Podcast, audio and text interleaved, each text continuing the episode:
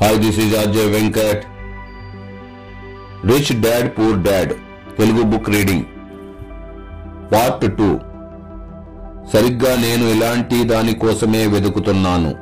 Robert Kiyosaki తయారు చేస్తున్న నగదు కదలిక క్యాష్ ఫ్లో అనే ఈ శిక్షణకు సంబంధించిన కార్యక్రమం నా భర్త మైక్ని ఎంతగా అబ్బురపరిచిందంటే ఆయన దాన్ని పరీక్షించే తరుణంలో మేమిద్దరం కూడా పాల్గొనే ఏర్పాటు చేశాడు. అది శిక్షణకు సంబంధించిన ఒక ఆట. అవడంతో పంతొమ్మిది ఏళ్ళ మా అమ్మాయిని కూడా రమ్మన్నాను.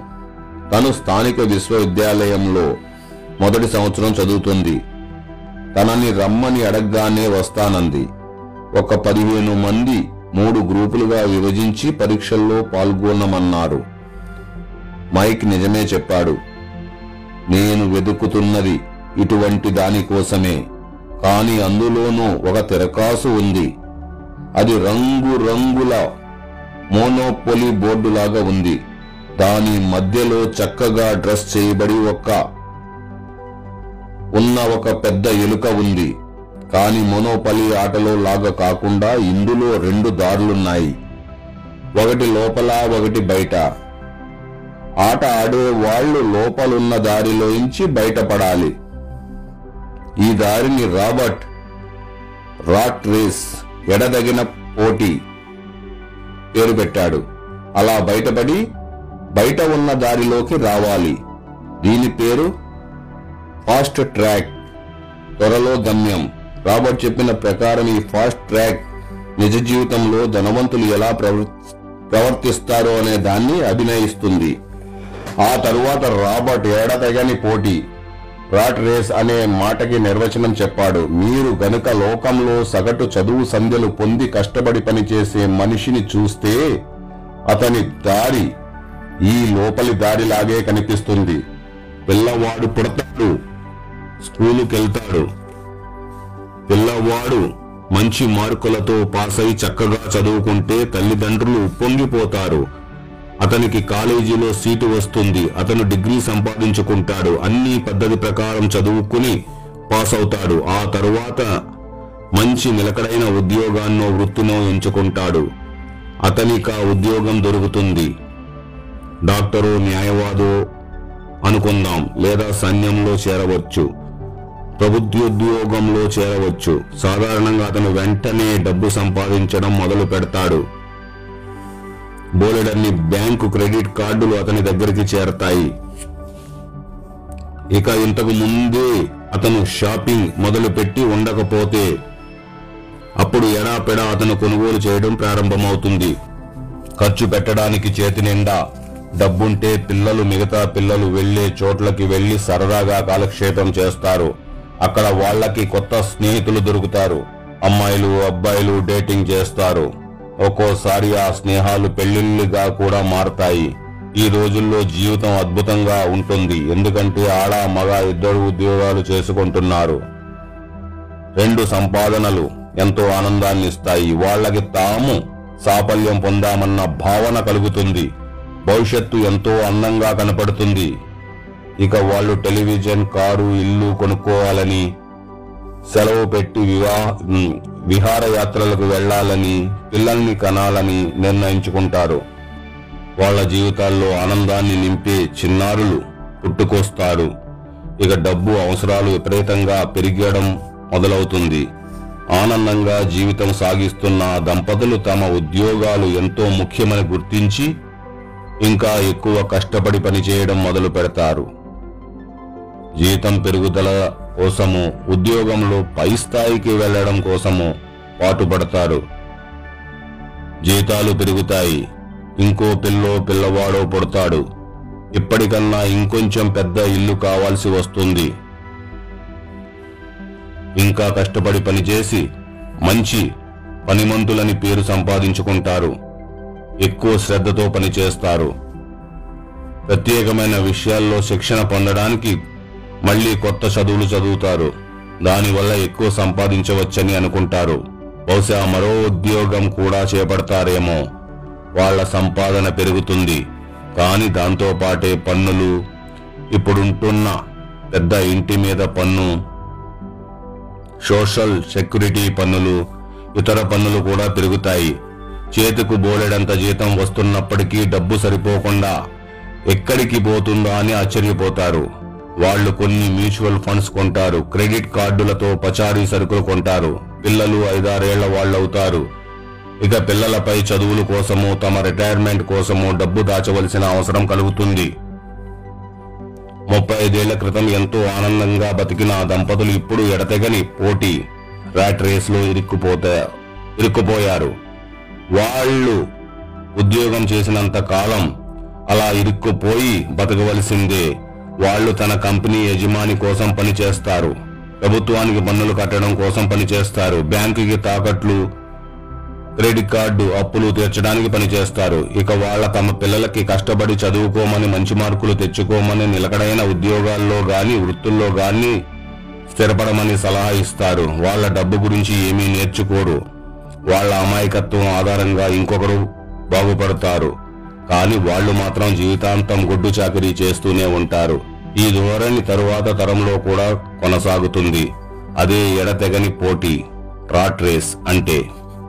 ఈ ఎడతెగని పోటీ రాట్ రేస్ నుంచి బయటపడాలంటే ఒక్కటే మార్గం. జమా ఖర్చుల విషయంలోనూ మదువు పెట్టడంలోనూ మీ పటిమని నిరూపించడం. బహుశా ఈ రెండూ నేర్చుకోవడం.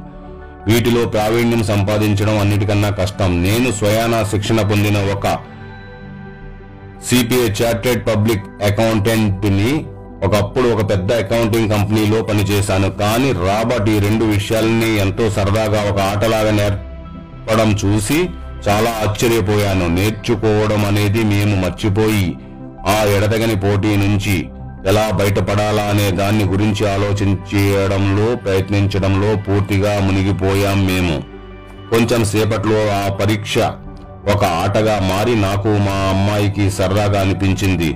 ఇంతకు ముందెన్నడూ చర్చించని విషయాల గురించి గురించి ఇద్దరం మాట్లాడుకున్నాం. నేను చార్టెడ్ పబ్లిక్ అకౌంటెంట్ని అవడం చేత జమా ఖర్చులు వివరాలు ముఖ్యాంశంగా ఉండి ఆట ఆడడం సులభంగానే అనిపించింది. అందుకని తమకి అర్థం కాని సూక్ష్మాలని మా అమ్మాయికి మా బల్ల దగ్గర కూర్చుని ఆడుతున్న మిగతా వారికి నేర్పించగలిగాను. ఆ రోజు ఎడతెగని పోటీ నుంచి తప్పించుకున్న మొదటి వ్యక్తిని ఒకే ఒక వ్యక్తిని నేనే. నేను యాభై నిమిషాల్లో బయటపడ్డాను కానీ ఆట మాత్రం మూడు గంటలు సాగింది. మా బల్ల దగ్గర ఒక బ్యాంకరు ఒక వ్యాపారస్తుడు ఒక కంప్యూటర్ ప్రోగ్రామరు ఉన్నారు. వీళ్ళకి అకౌంటింగ్ గురించి మదువు పెట్టడం గురించి ఏమీ తెలియదని గ్రహించి నాకు చాలా విచారం కలిగింది. వాళ్ళ జీవితాల్లో ఆ విషయం ఎంతో ముఖ్యమైనవి. వాళ్ళ నిజ జీవితంలో తమ డబ్బు వ్యవ- వ్యవహారాలు ఎలా నిర్వర్తిస్తున్నారో కదా అని నేను ఆశ్చర్యపోయాను. మా అమ్మాయి పంతొమ్మిదేళ్ళ వయసులో వీటిని ఎందుకు అర్థం చేసుకోలేకపోయిందో నాకు అర్థమైంది. కానీ వీళ్ళు పెద్దవాళ్ళు. ఆ పిల్లకన్నా రెండింతలు వయసున్న వాళ్ళు. నేను ఎడతెగని పోటీ నుంచి బయటపడ్డాక మా అమ్మాయి విద్యావంతులు ధనికులు అయిన మిగతా ముగ్గురు పాచికలు వేసి తమ పావుల్ని కదపడం చూస్తూ కూర్చున్నాను. వాళ్ళందరూ ఎంతో నేర్చుకోవడం చూసి నాకు సంతోషం కలిగినప్పటికీ ఆ మిగతా ముగ్గురు మామూలుగా జమ ఖర్చులు మదువు పెట్టడం గురించి ఏమీ తెలియకుండా ఉండడం చూసి నాకు చిరాకు కలిగింది. ఇన్కమ్ స్టేట్మెంట్కి ఆదాయం పట్టి బ్యాలెన్స్ షీట్కి ఆస్తి అప్పుల పట్టి గల సంబంధాన్ని అర్థం చేసుకోవడం వాళ్ళకి చాలా కష్టంగా తోచింది. వాళ్ళ ఆస్తులు కొనడం అమ్మడం చేస్తున్నప్పుడు ఆ లావాదేవీల వల్ల తమ నెలసరి ఆదాయానికి తాకిడి ఉంటుందనే విషయాన్ని గుర్తించుకోవడం వాళ్ళకి కష్టం అనిపించింది. బయట ప్రపంచంలో ఎన్ని లక్షల మంది ఈ విషయాలని సరిగ్గా నేర్చుకోకపోవడం వల్ల డబ్బు ఇబ్బందులకు గురవుతున్నారో కదా అని అనిపించింది. భగవంతుని దయ వల్ల ఆటలో మునిగి సరదాగా ఉండడం వల్ల గెలవాలనే కోరిక వాళ్ళకి లేదు అని అనుకున్నాను. పోటీ ముగిసిపోయాక రాబర్ట్ మాకు చర్చించుకోవడానికి పావుగంట కేటాయించాడు. మాలో మేము క్యాష్ ఫ్లో గురించి చర్చించుకున్నాం సమీక్షించుకున్నాం. మాతో ఆటలో పాలు పంచుకున్న వ్యాపారస్తుడు రుసరుసలాడాడు. అతనికి ఆ ఆట నచ్చలేదు. నాకు ఈ సంగతి నాకు ఈ సంగతులు తెలియాల్సిన అవసరం లేదు. నేను అకౌంటెంట్లకి బ్యాంకర్లకి లాయర్లకి జీతాలు ఇచ్చి ఈ విషయాలన్నీ చూసుకోమని చెప్తాను అన్నాడతను అందరికీ వినబడేటట్లుగా. ఆ మాటకి రాబర్ట్ ఇలా జవాబు చెప్పాడు. ఎంతో మంది అకౌంటెంట్ల దగ్గర డబ్బు ఎక్కువగా ఉండదు. ఆ విషయం మీరు గమనించారా? అలాగే బ్యాంకర్లు లాయర్లు స్టాక్ బ్రోకర్లు రియల్ ఎస్టేట్ బ్రోకర్లు అందరికీ ఎంతో పరిజ్ఞానం ఉంటుంది. వాళ్ళలో ఎక్కువ మంది తెలివైన వాళ్ళే కానీ వాళ్ళలో చాలా మంది ధనికులు కారు. ధనికులకు తెలిసిన విషయాలని మన స్కూళ్ళలో నేర్పకపోవడం మూలాన మనం ఇటువంటి వారి సలహాలు తీసుకుంటాం. కానీ ఒకరోజు మీరు హైవే మీద మీ కారులో పోతూ ఉండగా ట్రాఫిక్ జామ్ అయిందనుకోండి. అప్పుడు మీరు త్వరగా ఆఫీస్కి చేరాలని తొందరపడతారు. మీరు కుడి పక్కకి చూస్తే మీ అకౌంటెంట్ కూడా అదే ట్రాఫిక్ జామ్లో ఇరుక్కుని ఉండడం కనిపిస్తుంది. ఎడం వైపుకు చూస్తే మీ బ్యాంకరు కనిపిస్తాడు. ఈ పరిస్థితి చూస్తే మీకు ఏమనిపిస్తుంది? కంప్యూటర్ ప్రోగ్రామర్కి కూడా ఈ ఆట నచ్చలేదు. నేను దీన్ని నేర్పించే సాఫ్ట్వేర్ని కనుక్కోగలను అన్నాడు. కానీ బ్యాంకర్ మటుకు చెల్లించిపోయాడు నేను దీన్ని స్కూల్లో నేర్చుకున్నాను అంటే అకౌంటింగ్ గురించి కానీ దాన్ని జీవితానికి ఎలా అన్వయించుకోవాలో నాకు తెలియనే లేదు. ఇప్పుడు నాకు అర్థమైంది.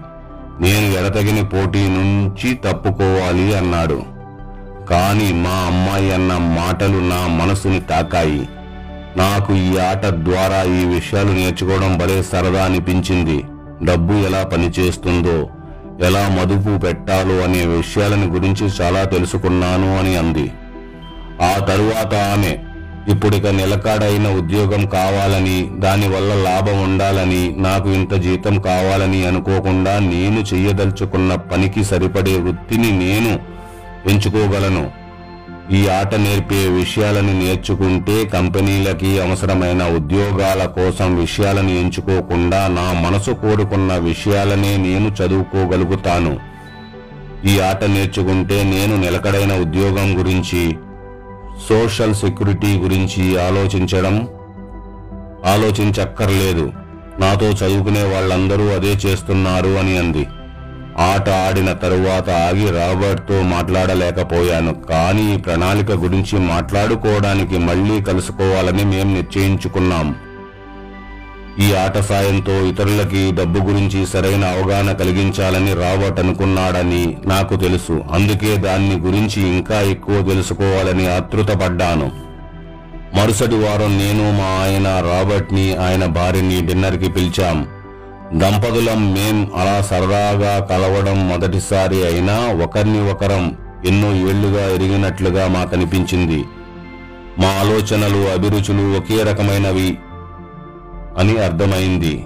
పాట్స్ నాటకాలు స్పోర్ట్స్ నాటకాలు హోటళ్ళు ఆర్థిక సామాజిక విషయాలు ఎన్నో మాట్లాడుకున్నాం. మారుతున్న ప్రపంచ గురించి మాట్లాడుకున్నాం. అమెరికన్లో ఎక్కువ శాతం రిటైర్మెంట్ సమయానికి డబ్బేమీ వెనక వెయ్యడం లేదని సోషల్ సెక్యూరిటీ మెడికేర్ లాంటివి దివాలా తీసే పరిస్థితికి చేరుకున్నాయని మేం చాలాసేపు చర్చించుకున్నాం. డెబ్బై ఐదు మిలియన్లు వయోవృద్ధులు కోసం మా పిల్లలు పన్నులు చెల్లించాల్సి వస్తుందా? పింఛను పెన్షన్ మీద ఆధారపడడం ఎంత ప్రమాదమో జనం ఎప్పటికైనా తెలుసుకుంటారా? లేదా అని అనుకున్నాం. ధనికులకి పేదలకి మధ్యన పెరుగుతున్న అగాధాన్ని గురించి రాబర్ట్ ముఖ్యంగా బాధపడ్డాడు. ఇది ఒక అమెరికాలోనే కాక ప్రపంచమంతటా ఏర్పడుతుంది. ఆయన తనకు తానుగా చదువుకుని ఒక పారిశ్రామికవేత్తగా తనను తీర్చిదిద్దుకున్నాడు. ఆయన ఎన్నో దేశాలు తిరిగాడు. ప్రపంచ దేశాలన్నిటిలోనూ పెట్టుబడులు పెట్టాడు. నలభై ఏడేళ్ళ కల్లా రిటైర్ అవ్వగలిగాడు. రిటైర్ అయ్యాక కూడా ఆయన మళ్ళీ పనిచేయడం ప్రారంభించాడు. ఎందుకంటే నా పిల్లల గురించి నాకున్న ఆందోళనే ఆయనకి లోకంలో యువత గురించి ఉంది. లోకం మారిందని కాని చదువు దానితో పాటు మారలేదని ఆయనకి తెలుసు. ఆయన ఉద్దేశంలో పిల్లలు తాత ముత్తాతల నాటి పద్ధతిలోనే ఏళ్ళ తరబడి చదువుతుంటారు. అలాగే చదువుకుంటారు. వాళ్ళు చదువుకునే విషయాలని ఎన్నడూ ఉపయోగించుకోరు. ఆ చదువు వాళ్ళకి ఇక అసలు ఎక్కడా లేని ప్రపంచంలో జీవించడానికి సిద్ధం చేస్తుంది. ఈ రోజు మీరు మీ పిల్లలకు ఇవ్వగల అతి ప్రమాదకరమైన సలహా స్కూల్లో చదువుకుని మంచి మార్కులు తెచ్చుకుని నిలకడైన ఉద్యోగాన్ని సంపాదించుకోండి అనేది అంటాడాయన అది పాతబడిపోయిన సలహా పనికిరాని సలహా. ఆసియాలో యూరోప్లో దక్షిణ అమెరికాలో ఏం జరుగుతుందో గమనిస్తే మీరు కూడా అలాగే విచారిస్తారు. ఇది పనికిమాలిన సలహా అని ఆయన ఎందుకంటాడంటే మీ పిల్లలకి భవిష్యత్తులో డబ్బు ఇబ్బందులు ఉండకుండా హాయిగా జీవితం సాగిపోవాలంటే పాత నియమాలని అనుసరించడం సరైన పద్ధతి కాదు. అది చాలా ప్రమాదకరం అనేది ఆయన నమ్మకం. పాత నియమాలంటే అర్థం ఏమిటని ఆయన్ని అడిగాను. నాలాంటి వారు మీరు అనుసరించే నియమాలకి భిన్నమైన వాటిని అనుసరిస్తారు. ఒక సంస్థ కొందరు ఉద్యోగులని పనిలోంచి తీసేస్తున్నానని ప్రకటించిందనుకోండి అప్పుడు ఏమవుతుంది అన్నాడు రాబర్ట్. కొందరికి ఉద్యోగాలు ఓడతాయి వారి కుటుంబాలను అవి బాధిస్తాయి నిరుద్యోగం పెరిగిపోతుంది అన్నాను. అవును కానీ ఆ కంపెనీకి ఏమవుతుంది? ముఖ్యంగా స్టాక్ ఎక్స్చేంజ్లో నమోదు చేయబడ్డ కంపెనీ అయితే ఉద్యోగస్తులను తీసేసినప్పుడల్లా సామాన్యంగా షేర్ల ధరలు పెరుగుతాయి. కంపెనీ వాళ్ళు ఉద్యోగస్తులకు ఇవ్వవలసిన జీతాలు తగ్గించినప్పుడల్లా షేర్ మార్కెట్ సంతోషిస్తుంది. అది ఉద్యోగుల్ని తొలగించడం ద్వారా కావచ్చు లేదా మనుషులకు బదులు యంత్రాలను ఉపయోగించడం ద్వారా కావచ్చు అన్నాను. సరిగ్గా చెప్పారు. షేర్ల ధరలు పెరిగినప్పుడు నాలాంటి వాళ్ళు అంటే షేర్ హోల్డర్లు కంపెనీ వాటాదారులు ధనవంతులవుతారు. ఇంకో రకమైన నియమాలేంటంటే నియమాలు అలాంటివే. ఉద్యోగస్తులు నష్టపోతారు. యజమానులు పెట్టుబడిదారులు బాగుపడతారు అన్నాడు రాబర్ట్.